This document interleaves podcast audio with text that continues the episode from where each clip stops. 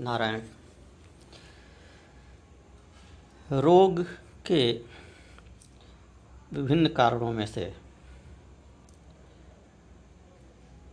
एक होता है अभिशाप। यह भी बता चुके हैं। प्रति व्यक्ति जो अलग अलग प्रकार के रोग होते हैं, उन पर भी यह बात लागू होती है। वे ऋषियों के, संतों के, महात्माओं के, गुरुओं के, बड़ों के, देवताओं के अभिशाप के कारण होते हैं। और महापारी पर भी यह बात लागू होती है। तो अभिशाप का भी कारण अधर्म ही होता है। जब सदाचार का उल्लंघन करते हैं तो जब इनका अनादर कर लगते हैं और जो आदर के योग्य नहीं हैं, उनका आदर करने लगते हैं। तो इनका अभिशाप मिलता है।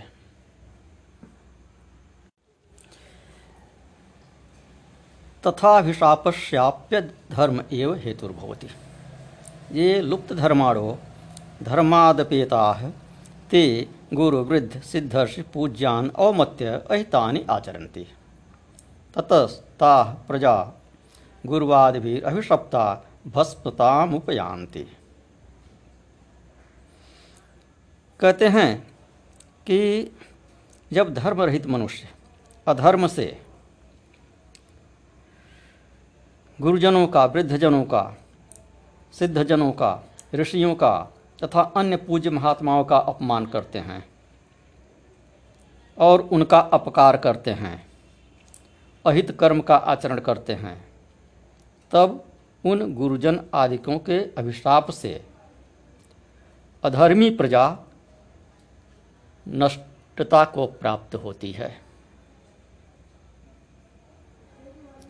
एक के अपराध से भी बहुतों को दंड मिलता है। जिसका अपराध है, उसको तो दंड मिलता ही है और उसके अपराध से अन्य लोगों को भी दंड मिल जाता है। ऐसा समाज में बहुधा देखा जाता है। वही बात यहाँ पर भी लागू होती है। इसमें कहा, लुप्त धर्माणो अर्थात जिनका धर्म नष्ट हो गया है, लुप्त हो गया है। आजकल तो प्रजा में प्रायः धर्म का लोप हो गया है। सब जन कल्पित करह अचारा। गोस्वामी तुलसीदास जी ने कहा है, शास्त्र निर्देश को छोड़कर मनमाने तर्क के द्वारा हर कोई मनमाने ढंग से अपना अपना धर्म निर्धारित कर ले रहा है, स्वतः धर्म की परिभाषा कर ले रहा है। ये विचार की स्वतंत्रता धर्म की स्वतंत्रता जो संविधान में दी गई है, यह विकृत रूप लेती जा रही है। धर्म के संबंध में सबसे अधिक दुरुपयोग इसका हो रहा है। शास्त्र के अनुशासन में रहने को कोई तैयार नहीं है। शास्त्र विरुद्ध आचरण करना संवैधानिक अधिकार लोगों ने समझ लिया है। जब शास्त्र विरुद्ध आचरण करना आपका संवैधानिक अधिकार है, आपका मौलिक अधिकार है तो फिर शास्त्र विरुद्ध आचरण करने के जो दुष्परिणाम हैं, उन्हें तो भोगना ही पड़ेगा। उसे संविधान नहीं बचा पाएगा, उससे आपको संसद नहीं बचा पाएगी। अब संसार में अधर्म के आने का क्रम बताते हैं। धर्म की अवनति और अधर्म की वृद्धि का क्रम क्या है? सामान्यतः प्रसिद्ध ही है कि सत्ययुग में धर्म अपने चारों चरणों से स्थित रहता है। त्रेता में तीन चरण पर स्थित रहता है, द्वापर में दो चरण पर और कलयुग में इसके तीन पाए नष्ट हो गए, केवल एक पाए पर स्थित है। तो चरक संहिता में बता रहे हैं। ध्यान दें, यहाँ अर्थवादी पुराणों की चर्चा नहीं हो रही, कल्पनाओं की चर्चा नहीं हो रही है। वैज्ञानिक ग्रंथ, आयुर्वेद के ग्रंथ चरक संहिता की चर्चा हो रही है। चरक संहिता में जो चीज़ बता रहे हैं, उसे हम बता रहे हैं आपको। तो बताया कि पूर्व काल में, अर्थात सयुग में भी, अधर्म के बिना कभी किसी अशुभ की उत्पत्ति नहीं होती थी। पहले समय में मनुष्य देवताओं और दैत्यों के समान बलवान होते थे। अत्यंत विमल और विपुल प्रभावशाली होते थे। देवता तथा देवर्ष मनुष्यों को प्रत्यक्ष मिलते थे। देवताओं का, देवर्षियों का, पृथ्वी पर आना जाना होता था। उस समय लोग धर्म का पालन करते थे, विधिपूर्वक यज्ञों को करते थे। शरीर स्वस्थ रहता था, संगठित रहता था, स्थिर रहता था, आयु लंबी होती थी। सभी इंद्रियाँ प्रसन्न रहती थीं। सभी पराक्रम युक्त रहते थे। शरीर सुंदर गठन युक्त उचित प्रमाण वाले, सुंदर आकार वाले होते थे। प्रसन्नता रहती थी, पुष्टि रहती थी। वो लोग सत्य, आचार, दयालुता लज्जा, दान, दम, नियम, तप, उपवास, ब्रह्मचर्य और व्रत, इनका भले प्रकार से पालन करते थे। अर्थात इनका सेवन करना ही अपना कर्तव्य समझते थे। तो उस समय मनुष्यों के समीप भय, राग, द्वेष, मोह, लोभ, क्रोध, शोक, अहंकार, रोग, निद्रा, तंद्रा, श्रम, क्लम और आलस्य इत्यादि नहीं आते थे।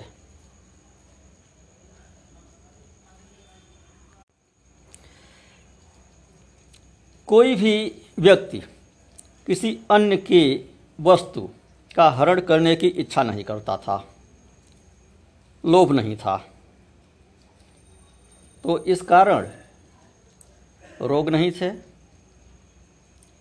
सभी शास्त्र का आदर करते थे। बड़ों का आदर करते थे। इसलिए उनके पास रोग नहीं फटकते थे और आयु लंबी होती थी। उनके उदार भाव तथा सत्वगुण एवं शुभ कर्मों के फल से रस, वीर्य, विपाक, प्रभाव, इन उत्तम गुणों से युक्त।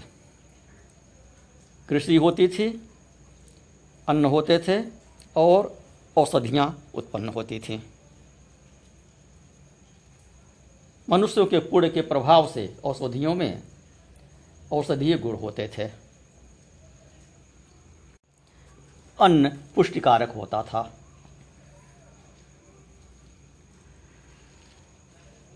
तो उस समय की स्थिति अब दुर्लभ हो गई है। क्योंकि तब सत्ययुग के प्रारंभ में पृथ्वी, जल, वायु इत्यादि सर्वगुण संपन्न थे, शुद्ध थे। सत्ययुग के व्यतीत हो जाने पर कुछ मनुष्यों के द्वारा संग्रह आरंभ हुआ। उनके संग्रह करने के कारण उनके शरीर में गौरव उत्पन्न हुआ, अर्थात शरीर में भारीपन आया। और स्वभाव में भारीपन आया, वे अपने को विशिष्ट दिखलाने का प्रयास करने लगे। तो गौरव होने से श्रम उत्पन्न हुआ, श्रम से आलस्य आलस्य से संचय और संचय से परिग्रह, तथा परिग्रह से लोभ उत्पन्न हुआ। लोभ और परिग्रह, ये अन्योन्याश्रित हैं। थोड़े लोभ के कारण व्यक्ति परिग्रह करता है, और जब परिग्रह करता है तो उसमें और अधिक लोभ उत्पन्न होता है। निन्यानवे को सौ बनाने के प्रयास में हमेशा लगा रहता है। जो जितना अधिक परिग्रह करता है, उसके भीतर उतना अधिक लोभ भी रहता है, वह और अधिक परिग्रह करना चाहता है। सत्ययुग के बीतने पर, त्रेता में लोभ के होने से अभिद्रोह उत्पन्न हुआ। ततः कृत जो वे गते त्रेतायाम लोभाद अभिद्रोह। अभिद्रोहात अनृतवचन वचनात् काम, क्रोध, मान, द्वेष, मारूप्याभिघात, भय, ताप, शोक, चित्तोद्वेगादय प्रवृत्ता। अभिद्रोह उत्पन्न हुआ, अभिद्रोह से असत्य भाषण उत्पन्न हुआ। असत्य भाषण से काम काम से क्रोध क्रोध से मान मान से द्वेष द्वेष से कठोरपन कठोरपन से अभिघात अभिघात से भय, और ताप, शोक, चित्त में उद्वेग इत्यादि उत्पन्न हुए। तो ऐसा होने से धर्म का एक चरण, एक पाद या एक पाया अंतर्धान हो गया। धर्म को वृषभ वृषभ को धर्म का रूप, रूपक दिया गया है। वृषभ के बैल के चार पैर होते हैं, उसको धर्म की संज्ञा दी गई है। तो सतयुग में चारों पैर से स्थित रहता है।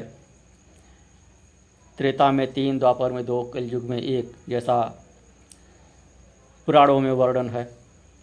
तो चाहे वृषभ का रूपक देकर उसके चार पैर कहिए, अथवा किसी भवन का रूपक देकर उसको चार खंभे कहिए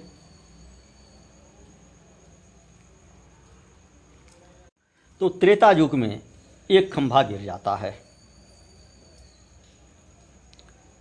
उक्त अधर्मों के कारण। तो एक खंभे के गिरने से पृथ्वी आदि के गुणों में भी एक चौथाई की न्यूनता आ जाती है। अन्न में, वनस्पतियों में, औषधियों में एक चौथाई की न्यूनता आ जाती है। तो पृथ्वी आदि में गुणों के एक चरण के नष्ट होने से, औषधि, अन्न आदि के स्नेह,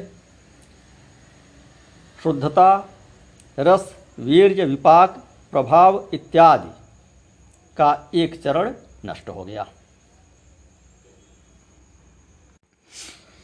तो जब इनके गुणों में, द्रव्यों के गुणों में एक चौथाई की कमी आ गई तो इन द्रव्यादिकों और पृथ्व्यादिकों के एक पाद के गुणहीन होने से संपूर्ण प्रजागणों के शरीर में भी एक पाद गुण की हीनता हो गई। शरीर के स्वास्थ्य में एक चौथाई की कमी आ गई। तब एक चौथाई गुण से हीन होने पर शरीर के आहार, विहार इत्यादि में भी यथाक्रम न्यूनता आ गई। तथा अग्नि और वायु के व्यतिक्रम से पहले ज्वर आदि रोगों से शरीर आक्रांत हुआ। फिर क्रम पूर्वक मनुष्यों की आयु का भी ह्रास होने लगा। ज्वर का नाम पहले यहाँ ले रहे हैं। प्राग व्याधिभीर ज्वरादि भी प्राक्रांतानी तो यह ध्यान देने की बात है कि ज्वर जो है, बुखार जो है, यह सृष्टि का प्राचीनतम रोग है। और ज्वर की उत्पत्ति दक्ष के यज्ञ विध्वंस के समय से मानी जाती है। तो कहे कि युगे युगे धर्मपाद क्रमेणाने न हीयते गुणपाद से भूतानाम एवं लोक प्रलीयते। इस प्रकार युग युग में धर्म का एक एक पाद इसी क्रम से छेड़ होता रहा। त्रेता में एक पाद छेड़ हुआ, द्वापर में दूसरा छेड़ हो गया। कलयुग में तीन छीड़ हो गया है। और उनके छीड़ होने से पृथ्वी इत्यादि के गुणों में द्रव्यों के प्रभाव में एवं मनुष्य के शरीर में क्रम से छेड़ता होती रही तो अब कलियुग में धर्म का तीन पाया जब नष्ट हो चुका है, एक पाए पर केवल धर्म रूपी भवन स्थित है, अथवा धर्म रूपी वृषभ के तीन पाए नष्ट हो गए हैं, एक पाए पर वह स्थित है। तो अन्य इत्यादि के वनस्पतियों के, औषधियों के गुणों में भी वही स्थिति है। स्वाभाविक है, लोग कहते हैं कि आयुर्वेद में अब वो क्षमता नहीं रही। तो स्पष्ट है कि वनस्पतियों में वह क्षमता नहीं रही जो पहले थी। अब उनकी क्षमता बहुत घट गई है। वनस्पतियों के गुणों में तीन चौथाई नष्ट हो गया है। एक चौथाई गुड़ रह गए हैं वनस्पतियों में। तो औषधियाँ कैसे काम करेंगी? इधर मनुष्य के शरीर में जो प्रतिरोधक क्षमता है, वह तीन चौथाई नष्ट होकर एक चौथाई रह गई। और उधर वनस्पतियों के जो औषधीय गुण हैं, उनमें तीन चौथाई नष्ट हो गया, केवल एक चौथाई रह गए। तो फिर वे औषधियाँ कैसे काम करेंगी? यहाँ पर अब शताब्दी का मान दे रहे हैं। आजकल देखा जा रहा है, विश्लेषक लोग बता रहे हैं कि यह जो कोरोना महामारी आई है, यह इस प्रकार की महामारी सौ वर्ष पर आती है। सौ वर्ष का मान लोग दे रहे हैं कि इसी प्रकार से 1920-21 में भी महामारी आई थी। सौ वर्ष एक आध वर्ष संभवतः आगे पीछे भी होगा। तो सौ वर्ष का औसत मान जो दे रहे हैं तो यहाँ पर भी कह रहे हैं कि संवत्सर शते पूर्णे जाज संवत्सर क्षयम। सौ वर्ष व्यतीत होने पर एक शताब्दी क्षय हो जाती है। इसी प्रकार, मनुष्यों की आयु भी सौ वर्ष व्यतीत होने पर छीड़ हो जाती है। देही नाम आयुष काले यत्र मिश्यते कलयुग में आयु का सौ वर्ष पर्यंत ही प्रमाण है। सौ वर्ष का प्रमाण यहाँ पर बता रहे हैं, अधिकतम प्रमाण सौ वर्ष का बता रहे हैं। अपवाद स्वरूप उसके उत्तर ऊपर भी होता है। लेकिन सौ वर्ष कहकर यहाँ पर यह एक चक्र का भी, एक संक्षिप्त युग के चक्र की समाप्ति की ही बात कर रहे हैं। युग का मान, चारों युगों का मान तो निर्धारित है शास्त्रों में, लेकिन उसमें एक अंतर्युग भी होता है, सूक्ष्म दृष्टि से देखने पर। और उस अंतर्युग को एक शताब्दी कहते हैं, सौ वर्ष का मान कहते हैं। सौ वर्ष के उपरांत प्रकृति किन्हीं किन्हीं मामलों में अपने को दोहराती है।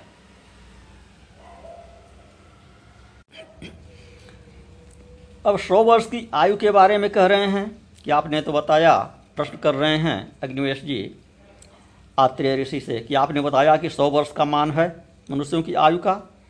तो क्या यह नियत है सबके लिए? तो इसका उत्तर देते हैं कि यह संपूर्ण आयु, संपूर्ण मनुष्यों की आयु युक्त की अपेक्षा रखती है। प्रारब्ध और पुरुषार्थ के समन्वय से आयु का निर्धारण होता है। पूर्व निर्धारित भी है और आहार विहार सदाचार, दिनचर्या इत्यादि का भी उसमें योगदान होता है। तो कहते हैं, दैवे पुरस्कारे च स्थितम यश बलाबलम दैवमात्मकृतम विद्यात कर्म यत पूर्व दैहिकम स्मृत पुरस्कारस्तु क्रियते यदि परम। बलाबल विशेषोस्ति, तयोरपि च कर्मणो। आयु का बलाबल दैव और पुरस्कार के अधीन है।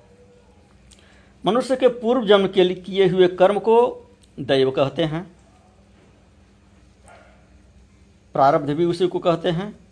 और इस जन्म के किए हुए कर्म को पुरुषकार अथवा पुरुषार्थ कहते हैं। तो इन दोनों प्रकार के कर्मों में भी बलाबल की विशेषता होती है। यदि प्रारब्ध कमज़ोर है, कमज़ोर का अर्थ यहाँ पर दुर्भाग्य से नहीं है। ये दोनों ही संदर्भों में शुभ, अशुभ दोनों संदर्भ में लागू समझें कि प्रारब्ध यदि कमज़ोर है और पुरुषार्थ आपका उसकी अपेक्षा बली है तो प्रारब्ध दब जाता है और पुरुषार्थ आपका जीत जाता है। सत्कर्म पूर्व जन्म के आपके थोड़े हैं और इस जन्म में दुष्कर्म अधिक कर रहे हैं तो उस दुष्कर्म का प्रभाव मिलेगा, वह सत्कर्म दब जाएगा। दुष्कर्म आपके अधिक हैं और इस जन्म में सत्कर्म अधिक कर रहे हैं तो उस दुष्कर्म का अल्प फल जो है, इस जीवन के, इस जन्म के सत्कर्म के फल से दब जाएगा, सत्कर्म का आपको इस जीवन में फल मिलेगा। ऐसा ही अन्य ग्रंथों में भी कहे हैं, वाल्मीकि रामायण श्रीमद् भागवत और अनेक वेदांत ग्रंथों में भी इसी सिद्धांत का प्रतिपादन किया गया है। तो यह द्विविध कर्म पूर्व जन्म का भी और इस जन्म का भी तीन प्रकार का होता है। दृष्टम भी त्रिविधम कर्म हीनम मध्यम उत्तमम। तेरुदारयोर्युक्तिर दीर्घ से स्व से च। हीन, मध्यम और उत्तम। इनमें दैव और पुरुषार्थ दोनों उत्तम होने से मनुष्य के सुख और आयु की नियत अवस्था होती है। प्रारब्ध भी आपका अच्छा है और सदाचार भी आपका ठीक है। आहार, विहार, यम नियम इत्यादि भी आपका शास्त्रोचित है। तो आयु सौ वर्ष की होगी।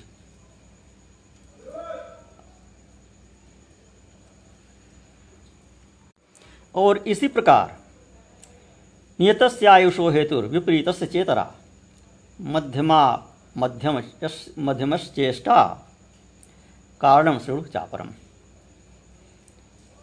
कि यह तो हुआ आयु के सौ वर्ष का प्रमाण और इससे विपरीत, अर्थात दैव और पुरस्कार के हीन बल होने से मनुष्यों की आयु भी अल्प होती है। दैव और पुरस्कार मध्यम होने से आयु भी मध्यम होती है।